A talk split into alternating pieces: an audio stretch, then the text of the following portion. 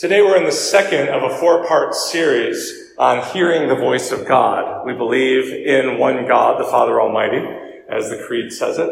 And in our uh, understanding of God, how is it that this God speaks to us? Last week, Dan talked about Scripture, and that really lays the foundation for all four messages because that is where God has uh, so clearly communicated to us through His written Word. Today we're moving to the topic you see on the screen behind me, I think. Yes, indeed you do. And I saw it too. Uh, we're moving to this topic of discernment. Now that might not seem to register as like a hearing the voice of God kind of topic. That's because there's at least two different ways we talk about discernment. We can think of discernment either narrowly or broadly. When we speak of discernment in a narrow sense, I mean in the sense of like, well, when I was without a job, and I was interviewing with different companies. I would tell people I'm in a discernment process. Basically, that was a fancy way of saying, should I take this job or not? Right?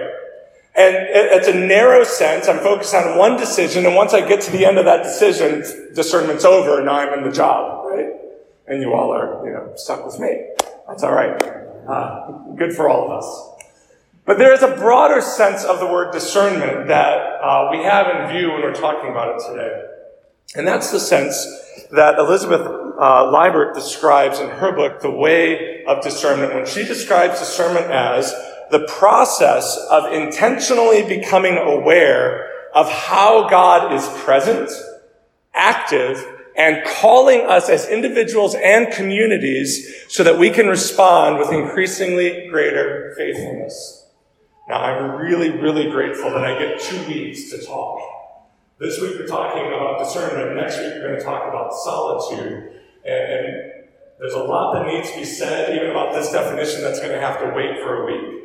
The point I want to make to start off, though, is that you can see this is a lifelong kind of process. A process of in, intentionally and increasingly becoming aware that God is present, that God is here, that God is active. Another way to describe this broad sense of discernment is to talk about the way of wisdom. You, I, I, just read a book on vacation. We got back yesterday, so I'm still feeling like, where's the beach and how soon do I get there? Um, maybe this afternoon. Why not? Um, oh wait, I'm going to Queens tonight. Maybe not tonight. Hey Queens, we're all going to the beach tonight. Um, yeah, so on vacation, I read this book on the book of Ecclesiastes, which was one of the Hebrew scripture uh, books on wisdom. Uh, and when you read through a book like that, I mean, Ecclesiastes is all about uh, an old man telling young people, here's what I learned, here's what I increasingly became aware of over the course of my life. And even after all of that life, there's still questions that the old person is asking. This is a lifelong process of becoming aware of how God is at work in and around us. Now, I asked Kevin to read a fairly long story today, but that story, I think, illustrates how Jesus develops this kind of discernment within his followers. Now, clearly, there are some unique elements to that story, right? Most notably, if you're not aware, if you're not familiar with that story that Kevin read, uh, that's new to you, Perhaps the most notable feature of the setting of that story is when it happened. It happened on Easter. And not like Easter in the year 1385. I mean like Easter, Easter. Like that morning, Jesus rose from the dead. Later that day, this is what happened. That's a pretty significant difference from the situations we find ourselves in. But even though there are unique elements to the story, it is still illustrative for us. And where we find these two men at the beginning of the story is where we often find ourselves perplexed, confused. There are at least three different elements to their perplexity, three different dimensions of their confusion. The first, you might say, is an existential dimension. Verse 17 says that when Jesus approached them and asked them, What are you discussing together as you walk along? They stood still, their faces downcast. If you were to read this in another translation, you would see that it says, They looked sad. You know what that looks like. You know what that looks like when you see it on someone else's face. You know what it looks like when you see it in the mirror. We often think of discernment, this way of wisdom, as being this mental activity. Like I need to know things, right? I need to read more books. And yet often the window that God uses to open up this process of discernment is not so much our mind, but our heart. Not so much what we think, but what we feel.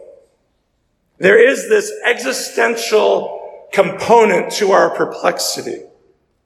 Or to put it as simply as this verse does, we look sad. And as someone has wisely said, emotions are lousy leaders, but wonderful windows. They can be ways to look into what's going on below the surface. And here, Jesus opens a window into their hearts to begin unpacking their own perplexity. A couple of years ago, I went through my own season of depression. I didn't realize I was depressed. It took a loving wife saying to me, I think you might be depressed and you don't realize it. To which, of course, I said, No, I'm not. Which was sort of the point, right? And it wasn't until that, that, that was a window. And once I was willing to open that window and look in, there are all of these other perplexities that were contributing to the way I felt. Now, I'm no psychologist or anything, so I'm not going to like go off on this, except in the general observation that anyone who's lived any life knows our emotions can be a window in, and Jesus is opening this window up to say, Look at your face in the mirror. Look at your own heart. Look at the perplexity. And let, let me bring you in further to places you might not want to go. So there's this existential dimension. But there's also, secondly, a circumstantial dimension to their perplexity. In verse 18, one of them, named Cleopas, responded to Jesus, Are you the only one visiting Jerusalem who do, does not know the things that have happened there in these days? The things that have happened. What's going on? So there's this existential component to our perplexity that we kind of get lost in the labyrinth of our own mind and our own emotion and our own heart. But then there's this circumstantial dimension and the two are related. Things are going on outside of us and we're trying to figure it out and that's contributing to our own internal perplexity. With this story, obviously there are unique things that happened. Jesus asked them, what things happened here? And they say, well, things about Jesus of Nazareth.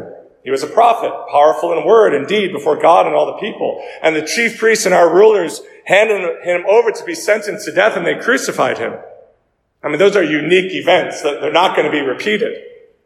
And I'm not saying that the perplexities we face in our circumstances rise to the same level of the crucifixion of Jesus.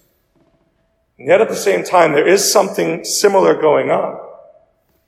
It is all too human for us to look at our circumstances and to be befuddled by them.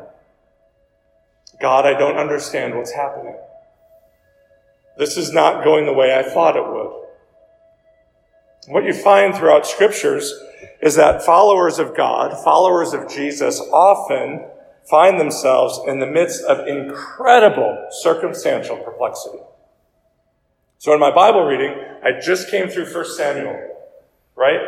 Which tells the story of the end of King Saul's life and the beginning of David's reign. And here's David, the eighth son, forgotten, off with the sheep. One day a prophet shows up and anoints him, like, you're going to be king. No, you are king.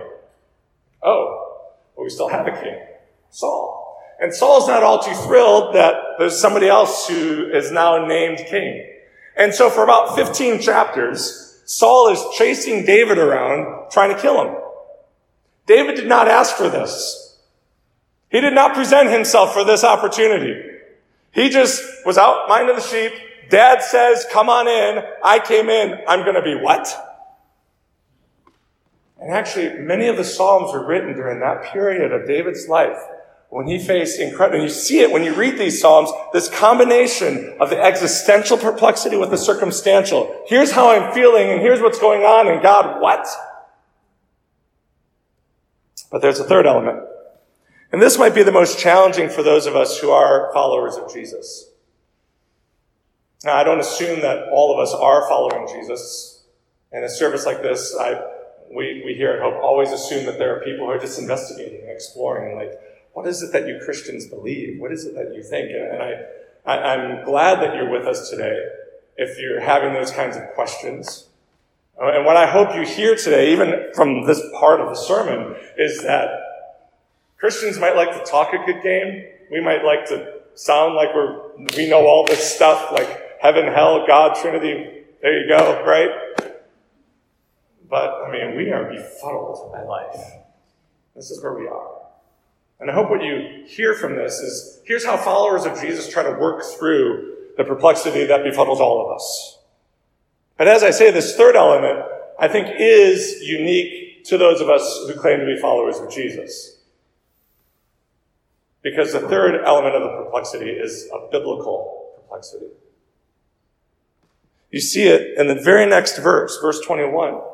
These men go on in their description and say, We had hoped that he was the one who was going to redeem Israel. Where did they get that idea from? They got it from the Hebrew Bible. They got it from promise after promise after promise in the Bible that Messiah, the anointed one, that's what Messiah means. The anointed one, not just a king like David, but the Messiah, the anointed one, the real king. He would come and redeem Israel. So they looked at their circumstances. Here's Jesus of Nazareth. And they looked at their Bible and they said, Oh, oh, I get it. You're him. You're the one. They went, and from that, they concluded with confidence. Let me say it this way. They, they, seeing that connection, they had confidence in the scriptures the Messiah will come, coupled with a confidence in their circumstances. Jesus, you, Jesus, you're the Messiah that gave birth to a confidence existentially. We're going to commit ourselves to him. We're going to follow him because he's the real king. And that whole thing got dashed when the Romans crucified him. It all went up in smoke. And thus they're left with not only existential perplexity and circumstantial perplexity, but with biblical perplexity. And worse yet, as you see it in verse 21, their hopes were dashed. Do you hear the hopelessness? We had hope. For a while there, we had hope. And now that he's dead, the hope is gone. This is the perplexity that we who follow Jesus run up against in our lives. As I was thinking about this, I, I, think you could put these three things in a Venn diagram where you've got like the Bible over here. Like we have Bible, we have our life, and we have our heart. Those three things. Or if you like alliteration, some, some people do. You have scripture, you have situations, and you have this sense of who you are and why you're here. You have these three things. And a lot of times, the best we can do is live in the overlap of two out of three. Like, man, you can have some really dynamic, quiet time with God, right? And feel really good about who He is, who you are. And then you look at your life and you're like, everything's just a mess. I don't know how, how this beautiful hour of my day relates to the other 23. But I'm just going to keep running to it and, and kind of escaping from the other 23 because this one hour is really good. Or you can see your life and the scriptures and see exactly how these things are supposed to go together. But man, like, you're not lined up with what God wants to do here. Like, oh no, I don't like where this is going.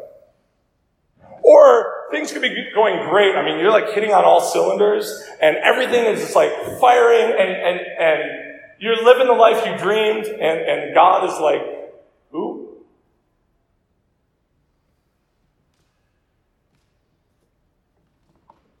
Or there are times when we're just completely off the map. That's what these guys were.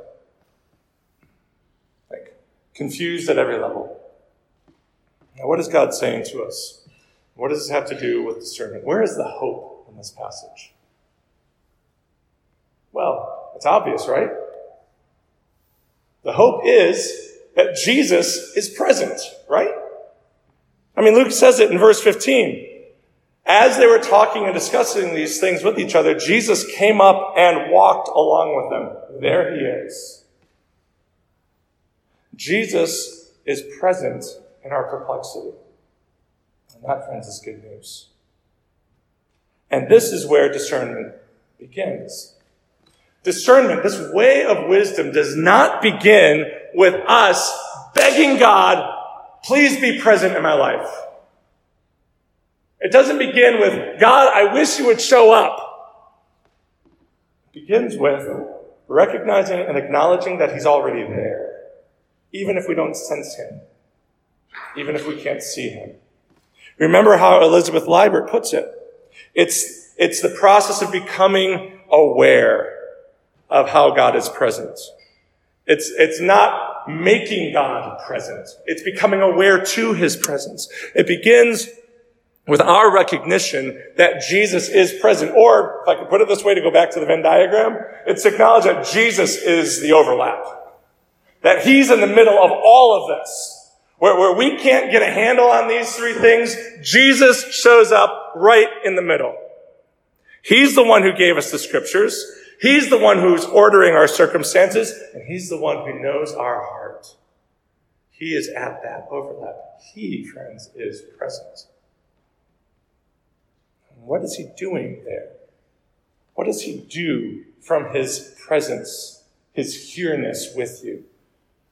Well, first, He's changing the way we see our circumstances. Look at what He says. Verse 25, how foolish you are and how slow to believe all that the prophets have spoken. Did not the Messiah have to suffer these things and then enter his glory? Wasn't it necessary? My application is saying, yes, what happened, what happened circumstantially necessarily had to happen. Now again, this is a unique circumstance, but there is a broader principle throughout the scriptures that's exemplified here, and that is the way God or orchestrates a circumstance is the way it has to be. It couldn't be another way. He has bigger purposes in mind, purposes to redeem the world. We can't see that. I think of the story of Ruth and Naomi. Remember this? Ruth, in the end, marries Boaz, who shows great kindness to her and her family. But the story begins with widowhood.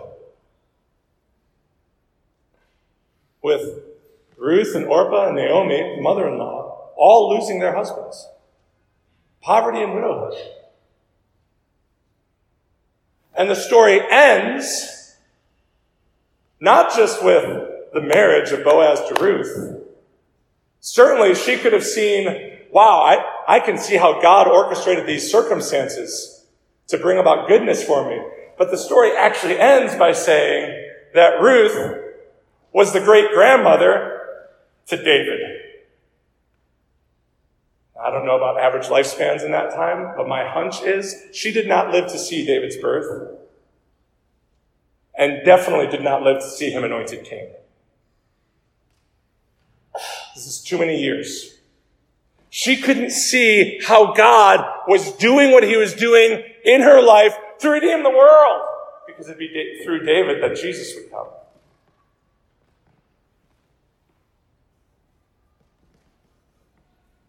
What he is doing in us and for us is redemptive. The crazy thing in, in, our passage today, these two men thought that Jesus could not redeem Israel because he had died. And Jesus is like, are you kidding me? Dying is the way I'm going to redeem Israel. See, friends, he changes the way we see our circumstances. And for us, I'd put it this way. The circumstance that has you perplexed right now the, the, the, situation that you're in right now and you can't, you just don't get why God is doing this. This particular situation God has you in is the way God is redeeming you. That sounds off the wall. Let me quote One of my favorite statements from Christian history, the Heidelberg Catechism. Question one, which is a pretty long answer. Question is, what is your only hope in life and in death? And the answer is that I, as body and soul, and not my own, belong to my faithful Savior Jesus Christ, who with his precious blood has fully satisfied for all my sins and has delivered me from all the power of the devil. So that apart from the will of my Heavenly Father, not a hair can fall from my head. But, this is the line, all things must be subservient to my salvation. What that's saying?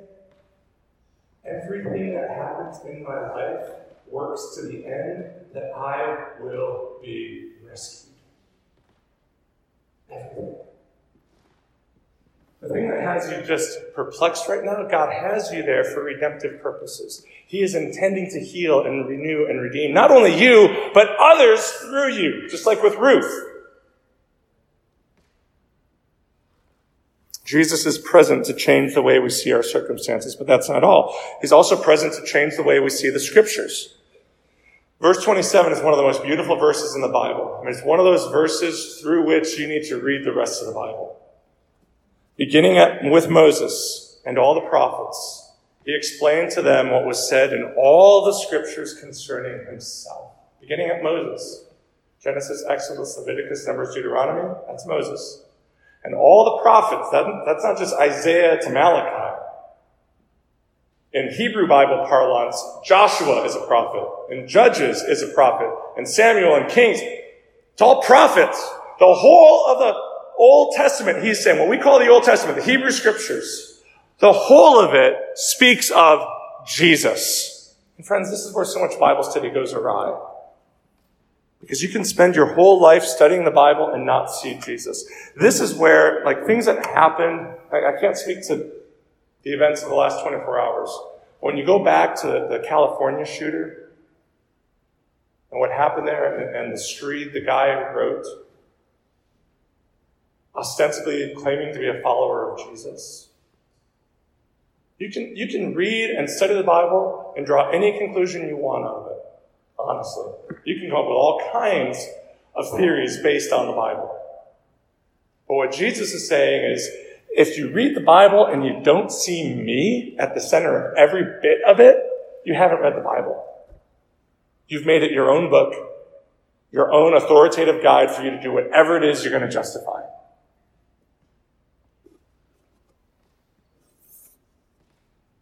If you want to understand the scriptures, you have to see them pointing to Jesus. They tell us about the life he lived. Every hero of the Bible, every hero of the Bible points to Jesus because every hero of the Bible was flawed. And you just keep reading these stories, even like the story of David. Like I'm at a point where I'm like, I don't want to get to 2 Samuel 11 where he like becomes guilty of adultery and then murder. Like I don't want that because the story is so good right now. But friends, every one of them is flawed because it's not about David. It's about Jesus. It's like Minio says it in his song All your heroes are frauds, just like you. All my heroes are frauds, just like me. The Bible isn't about me or David, it's about Jesus. We've got to get to him. He is present to change the way we see the scriptures. And it's here that you start seeing how the Venn fills in, because Jesus is orchestrating the circumstances of our lives to redeem us. And at the same time, he's given us the Bible as the perpetual testimony to who he is and what he's done for you. And of course, thirdly, he's present to change the way we see ourselves. At the beginning of the story, these two were sad and lonely. But look at them at the end of the story. When they finally realized Jesus was with them, they asked each other, verse 32, were not our hearts burning within us? Do you hear that existential sense of closeness to God in those words. Bible reading is not an academic exercise. It leads to hearts on fire when we hear the Spirit of God speak of the Word of God, Jesus. And then it moved their feet. They ran back to Jerusalem, verse 35, to tell the others. See, they saw themselves at first as downcast loners, and Jesus transformed the way they saw themselves and created confident witnesses to the resurrected Jesus. There's a certain kind of confidence when you recognize who is with you. You can go places you didn't think you could go when you know who, who's walking with you. So that's our problem, isn't it? I mean, Jesus isn't here. I guarantee you, if Jesus were here, Matthew, you wouldn't be up there speaking, he'd be up there speaking. Fair point. And it's the same, really, as it was for these two, because as soon as they realized who Jesus was, Jesus was gone.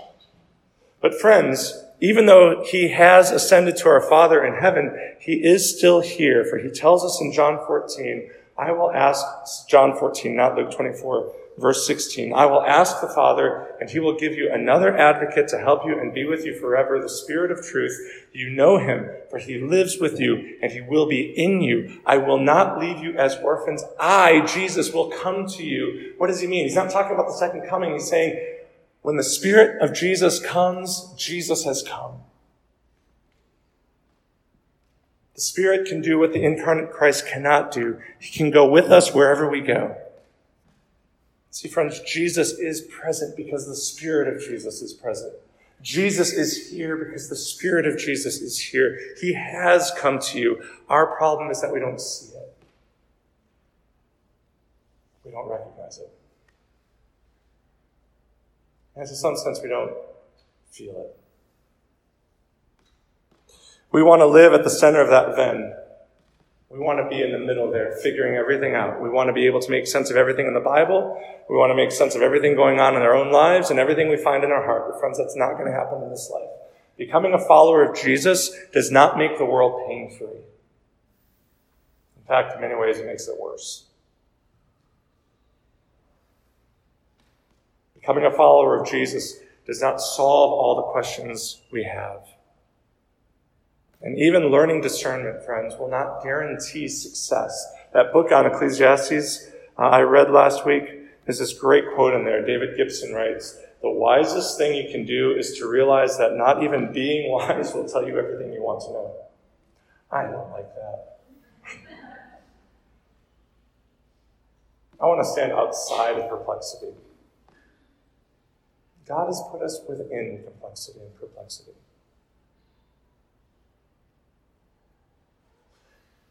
But we can't live there. And that's okay, friends. Because even though we might not be at the center of our own perplexities, we know who is. And we can trust Him. Let's pray.